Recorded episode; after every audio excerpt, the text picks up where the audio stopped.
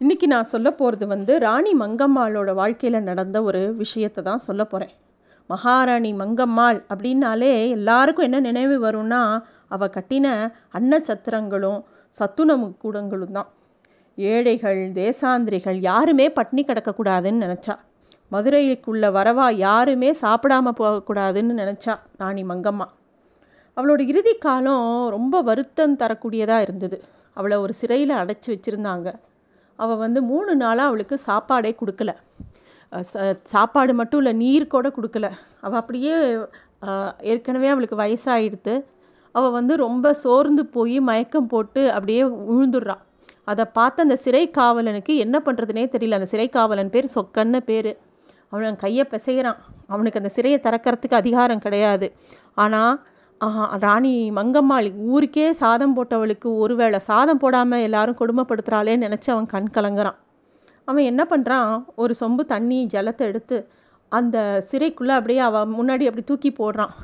என்னதான் நம்ம அவளுக்கு உதவணும்னு நினச்சா கூட ஒரு ராணி முன்னாடி இப்படி சொம்ப தூக்கி போடுறது வந்து ஒரு அவமரியாதை இல்லையா?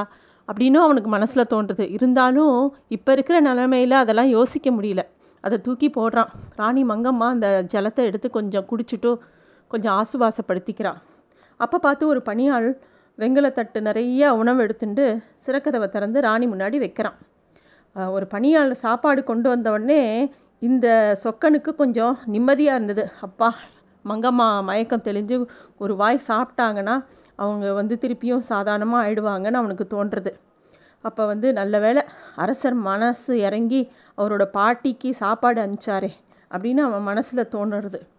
ராணி மங்கம்மாளும் கண் விழிச்சு அப்பா இதெல்லாம் எதுக்குப்பா எடுத்துன்னு வந்த?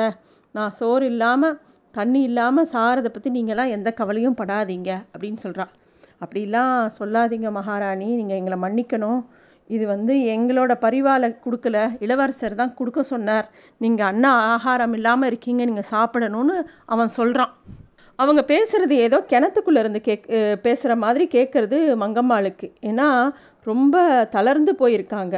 எப்படியோ அப்பா என் பேரை என்னை பட்னி போட்டு கொண்டுடக்கூடாதுன்னு நினச்சானே அதுவே போதும் எனக்கு நான் நிம்மதியாக போய் சேருவேன் அப்படின்னு யோசிக்கிறான் அப்புறம் இவங்க ரொம்ப வற்புறுத்தவும் ஒரு வாய் சாப்பாடை எடுத்து வாயில் போட போகிறா அப்போ சாப்பிடாத அப்படின்னு ஒரு குரல் கேட்குறது அங்கே தான் ராணி மங்கம்மாவோட பேரன் விஜயரங்க சொக்கநாதன். வேகமாக ஆவேசமாக கோவமாக வரான். அவனுக்கு ஒரே கோவம். என்னது இது? அப்படின்னு சொல்லிட்டு அவள் க மடியில் இருந்த உணவு தட்டை எடுத்து அப்படியே தூக்கி எறியறான். ஏ யாரை கேட்டு நீங்கள் இந்த கிழவிக்கு சாப்பாடு கொண்டு வந்து கொடுத்தீங்க? என்ன என்கிட்ட வேலை பார்த்துட்டு இவக்கிட்ட பரிவு காட்டுறீங்களா? அப்படி இப்படின்னு கோச்சிக்கிறான். ஒரு சொந்த பாட்டியை அதுவும் இப்பேற்பட்ட பாட்டியை மங்கம்மாள் மாதிரி ஒரு பாட்டியை இவ யாராவது சிறையில் அடிப்பா அடைப்பாங்களா? இந்த விஜயரங்க சொக்கநாதனுக்கு அப்படி என்ன கோவம் மங்கம்மா மேர அப்படின்னா அதில் நிறைய விஷயம் இருக்குது இத்தனைக்கும் இந்த பாட்டி இவன் பிறந்த உடனே அவன் அம்மா முத்தம்மாள் வந்து ஒரு பத்து நாளில் நிறைய பன்னீர் குடித்து அளவுக்கு மீறி அதனால் ஜன்னி கண்டு இறந்து போயிட்டான் அதிலிருந்து இந்த பேரனை அந்த பாட்டி தான் வளர்த்துன்னு வரா. மங்கம்மாள் வந்து பற்றி சொல்லணும்னா அவங்களோட கணவர் சொக்கநாத நாயகன் இறங்கும் போதே தானும் உடன்கட்டை ஏறணும்னு நினச்சா. அன் அன்றைய மரபு அப்படி ஒன்று இருந்தது. ஆனால் அந்த சமயம் நிறைய சூழ்ச்சி சுற்றி நிறைய விஷயங்கள் அந்த மதுரையை தாக்கிறதுக்கு இருக்குது அப்படிங்கும்போது எல்லாரும் வந்து எல்லாரும் வந்து ராணி மங்கம்மாவை கண்டிப்பாக உடன்கட்டை ஏறக்கூடாதுன்னு வர சொல்லிட்டாங்க. ஏன்னா அவள் அப்போ கருவுற்று இருந்தா அந்த நான் வாரிசு வந்து கண்டிப்பாக அவங்களுக்கு வேணும். இந்த நாட்டை காக்கிறதுக்கு ஒரு வாரிசு வேணும் அப்படின்னு சொல்லி அம்மா ரா- ராணி மங்கம்மாளை வந்து உடன்கட்டை ஏ ஏற விடாமல் எல்லா அமைச்சர்களும் தடுத்துடுறாங்க. மங்கம்மாளுக்கு பிறந்த ரங்ககிருஷ்ண முத்து வீரப்பன் அப்படிங்கிற குழந்த நல்ல விதமாக வளர்ந்து ராஜ்ய பொறுப்பை ஏற்றுக்கிறான் தென்னிந்த வ வரலாற்றிலேயே முதல் அரசியாக திகழ்ந்தவ இந்த ராணி மங்கம்மாள் தான். ரொம்ப நல்ல ஆட்சி புரிந்தா. அப்புறமா அவளோட பிள்ளையான ரங்ககிருஷ்ண முத்து வீரப்பனையும் எல்லா விதத்துலேயும் தயார் பண்ணினான். அவனும் வாலிப பருவம் வந்தவொடனே அவனும் அந்த பொறுப்பை ஏற்றுன்னு நல்ல விதமாக ஆட்சி புரிஞ்சான். அவன் அவன் அம்மா கிட்ட எல்லா அரசியல் ஆலோசனையும் கேட்டு அதுபடி நடந்தான். அவனுக்கு முத்தம்மாள்ங்கிறவளை கல்யாணமும் பண்ணி வைக்கிறான் ரங்ககிருஷ்ணன் ஆட்சி ரொம்ப சிறப்பாக நடந்தது. நாட்டில் குழப்பங்களும் எதிரிகளும் இருந்தாலும் சுபிக்ஷமாக தான் இருந்தது. மங்கம்மாளுக்கு ஒரு அதிர்ச்சி காத்திருந்தது. ஏன்னா அந்த ரங்ககிருஷ்ண முத்து வீரப்பன்கிறவன் ஆட்சி பொறுப்பு ஏற்றுண்டு ஒரு ஏழு எட்டு வருஷத்தில் இறந்து போயிடுறான். அப்போது அவனோ அவனோட மனைவி முத்தம்மாளும் கருவுற்றிருக்கா. தான் கனவு இற கணவன் இறந்தவனே கதறி அழுது தானும் உடன்கட்டை ஏறணும்னு அவளும் மங்கம்மா மாதிரியே அழ அழுது துடிக்கிறா. ஆனால் மங்கம்மா வந்து அவளை அவளை வந்து உன்னோட வயத்தில் இருக்கிற வாரிசு இந்த நாட்டுக்கு தேவை. நீ அந்த மாதிரிலாம் போகக்கூடாதுன்னு அவளுக்கு என்னெல்லாம் அறிவுரைகள் சொல்லப்பட்டதோ அதெல்லாம் தன்னோட மருமகளுக்கும் சொல்லி அவளை தடுத்து நிறுத்தி அவளை நல்ல விதமாக பார்த்துட்டு அவளுக்கும் ஒரு குழந்த பிறக்கிறது. அவளுக்கும் ஒரு குழந்த பிறக்கிறது. அந்த குழந்த பேர் தான் விஜயரங்க சொக்கநாதன். அவன் பிறந்து ஒரு நாலஞ்சு நாள்லேயே அவன் நிறைய பன்னீரை குடித்து ஜன்னி வந்து அவள் அம்மா இறந்து போயிடுறான் அதிலிருந்து அந்த குழந்தைய கண்ணும் கருத்துமாக அதுக்கு நல்ல விஷயங்களை சொல்லி கொடுத்து எல்லா வீரத்தையும் கற்றுக் கொடுத்து அவனை வந்து ஒரு நல்ல இளவரசனாக வளர்த்துட்டுருக்கா இந்த மங்கம்மா. ஒரு நாள் விஜயரங்கன் பாட்டியை சந்தித்து ஆட்சி பொறுப்பை தங்கிட்டே கொடுத்துடணும் அப்படின்னு கேட்குறான் அப்போ வந்து மங்கம்மாள் வந்து அன்பு மாறாமல் சொல்லா சொல்கிறா என்ன இருந்தாலும் இந்த ஆட்சி பொறுப்பு உங்ககிட்ட தான் வரப்போகிறது இப்போ என்ன அவசரம்? நீ இன்னும் நிறையா பக்குவப்படணும் அப்படிங்கிறத ராணி மங்கம்மா அவனுக்கு எடுத்து சொல்கிறான் ஆனால் சுற்றி இருக்கிற சூழ்ச்சிக்காரங்கள்லாம் இந்த விஜயரங்கனக்கிட்ட தனியாக பேசி பாட்டி உனக்கு அதிகாரம் ஆட்சிப்பீடம் தரவே மாட்டா. ஒரு நாள் உன்னை கொன்னாலும் ஆச்சரியப்படுறதுக்கு இல்லை. உங்கள் அப்பாவை அப்படி தான் கொன்னுட்டா. உங்கள் அம்மாவையும் கொன்னுட்டா. உன்னையும் கொன்னுடுவா. ஆட்சி பொறுப்பை கண்டிப்பாக கொடுக்க மாட்டா உனக்கு. நீ வேணா பாரு. வேணும்னா உனக்கு கல்யாணம் பண்ணி வச்சுட்டு உனக்கு ஒரு குழந்த பிறந்தவொடனே உனக்கு கொன்னுடுவா. அப்படிலாம் நிறைய பேர் நிறைய விதமான வார்த்தைகளை அந்த விஜயரங்கன் சொக்கநாதனுக்கு தேவையில்லாத விஷயங்கள்லாம் சொல்லி கொடுக்குறாங்க. அந்த விஷயங்கள்லாம் அவன் மனசை பாதிக்கிறது அவன் வந்து அடிக்கடி மங்கம்மாளோட சண்டை போடுறான். இதை பார்த்த மங்கம்மா என்ன பண்ணுறா அவனை வந்து அவனோட அரண்மனையிலேயே சிறை வைக்கிறான் ஏன்னா தப்பான சகவாசத்தினால இவன் மனசு குழம்புறதுன்னு புரிஞ்சுன்ட்டான். அதனால தான் இவன் இந்த மாதிரி எடுத்தறிஞ்சு பேசுகிறான் அவனுக்கு நல்ல புத்தி வரணும் அப்படிங்கிறதுக்கு அந்த மாதிரி பண்ண உடனே விஜயரங்கன் அந்த அப்போ சிறை வச்ச உடனே அவன் என்ன பண்ணிடுறான்?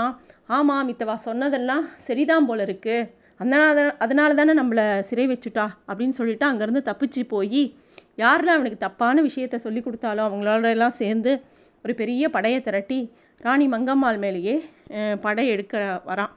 வந்து மங்கம்மாளையும் அந்த அரண்மனையும் சிறைப்பிடிக்கிறான் பிடிச்சி மங்கம்மாளோட ஆதரவாளர்கள் மங்கம்மா எல்லாரையும் கொண்டு போய் சிறையில் அடைச்சிடுறோம் நாற்பது நாள் சிறையில் அன்ன ஆகாரம் இல்லாமல் இருந்து வாடினா ராணி மங்கம்மா. அப்போது அவ அப்போ கூட ராணி மங்கம்மா அவனோட பேரனை சபிக்கவே இல்லை. எப்பயுமே என்ன பிரார்த்தனை பண்ணிட்டானா தாயே மீனாட்சி விஜயரங்கனுக்கு சுயபுத்தியே இல்லை. கேட்பார் பேச்சை கேட்டுட்டு இந்த பாவங்கள்லாம் பண்ணிட்டான். அவனை மன்னிச்சுடு. நான் வாழ்ந்தது போதும். இப்போ நான் கிடக்கிற பட்னி நான் உனக்காக இருக்கிற உபவாசமாக நினச்சிட்டு உன்னோட திருவடியை வந்து சேர்றேன். அப்படின்னு சொல்லி அவள் மனசில் பிரார்த்தனை பண்ணிகிட்டே இருந்தாள் ஒரு நாள் சாயங்காலம் விஜயரங்க சொக்கநாதன் மீனாட்சி அம்மனுக்கு விசேஷ பூ பூஜையெல்லாம் செய்கிறார் அம்பாள் மனம் குளிர சந்தனக்காப்பு அலங்காரம் சாயரட்சை அர்த்தஜாம பூஜை எல்லாம் நடக்கிறது கோவிலில். பக்தி ஸ்ரத்தையோடு அம்பாவை வழிபடுறான் விஜயரங்கன். அன்றைக்கி ராத்திரி அவன் அவனுக்கு ஒரு கனவு வருது. ஒரு சின்ன குழந்த ஒரு பசுங்கிளியை தோளில் வச்சுட்டு அழுத கண்ணோட சோகமாக நின்றுருக்கு நானும் எங்கள் பாட்டியும் ரொம்ப நாளாக பட்னி கிடக்கிறோம். எங்கள் பாட்டிக்கு ஒன்றுமே கொடுக்காம எல்லாரும் வ வதைக்கிறா அப்படின்னு சொல்லி அந்த குழந்த அழருது விஜயரங்கன் வந்து அந்த கனவுலையே அந்த சிறுமி பின்னாடி சரி வா போகலாம் நான் அவன் பாட்டிக்கு சாப்பாடு போடுறேன் அப்படின்னு சொல்கிறான் அவன் காலில் அப்படியே எழுந்து போகிற மாதிரி போகிறான் காலில் அவன் நைவேத்தியம் பண்ணின அத்தனையும் அங்கே இருக்குது அப்படியே சந்தனம் மிதிப்படுறது அவன் என்னெல்லாம் வட்டில்கள் என்னெல்லாம் அலங்காரம் என்னெல்லாம் அபிஷேகத்துக்கு கொடுத்துருந்தானோ அத்தனையும் கா கீழே கிடக்கு. விதவிதமான மாலைகள் எல்லாம் காலில் சிக்கிறது. அவன் அப்படியே திகைச்சு போகிறான் சாயந்தரம் கோவிலில் நடந்த விசேஷ பூஜை அவனுக்கு அப்போ தான் நினைப்பு வருது. உடனே சட்டுன்னு எழுந்துக்கிறான். எழுந்து பார்த்தப்புறம் சிறுமியை காணலை. கனவு கலைஞ்சு போகிறது ஆனால் அவனோட உடம்பு பூரா அப்படியே வேர்த்து கொட்டிடுறது. ஏன்னா அவன் வந்து இது வந்து கனவுனே நினைக்கல. எல்லாம் நிஜமாக தத்ரூபமாக நடந்த மாதிரியே தனக்கு முன்னாடியே எல்லா விஷயமும் நடந்த மாதிரியே ந இருந்தது அவனுக்கு. என்னதுன்னு யோசிக்கிறான். அடுத்த நிமிஷம் அவனுக்கு எல்லாம் புரியறது. மீனாட்சி அம்மனே வந்து அவனோட பாட்டியை பற்றின நல்ல விஷயங்கள் அதாவது பாட்டிக்காக தெய்வமே இறங்கி வருதுன்னா பாட்டி எவ்வளோ உத்தமையாக இருக்கணும் அப்படிங்கிறத அந்த நிமிஷம் புரிஞ்சுக்கிறான். இறங்கி ஓடுறான் சிறைக்கு. அந்த அவன் எப்போ சிறைக்குள்ளே போகிறானோ அந்த நிமிஷம் மங்கம்மாளோட உயிர். அதே வினாடி பேரனை சந்திக்க விரும்பாமையே அன்னை மீனாட்சியோட பாதங்களை நோக்கி போயிடுத்து விஜயரங்கன் தன்னோட தவறை உ உணர்ந்து அப்படியே தன்னோட பாசத்தையும் எல்லாத்தையும் காட்டணும்னு சொல்லிட்டு வேகமாக போகிறான் ஆனால் சந்திரகிரி தலைவன் லிங்கம நாயக்கனோட மகளாக பிறந்து மதுரையை ஆண்ட மங்கம்மாளோட புகழ் முக மங்கம்மான்னு புகழ்பெற்ற மங்கம்மாளோட உயிரோற்ற சு சடலத்தை தான் அவன் பார்க்குறான். இதுதான் வரலாற்றில் சொல்லப்பட்ட செய்தி. நன்றி.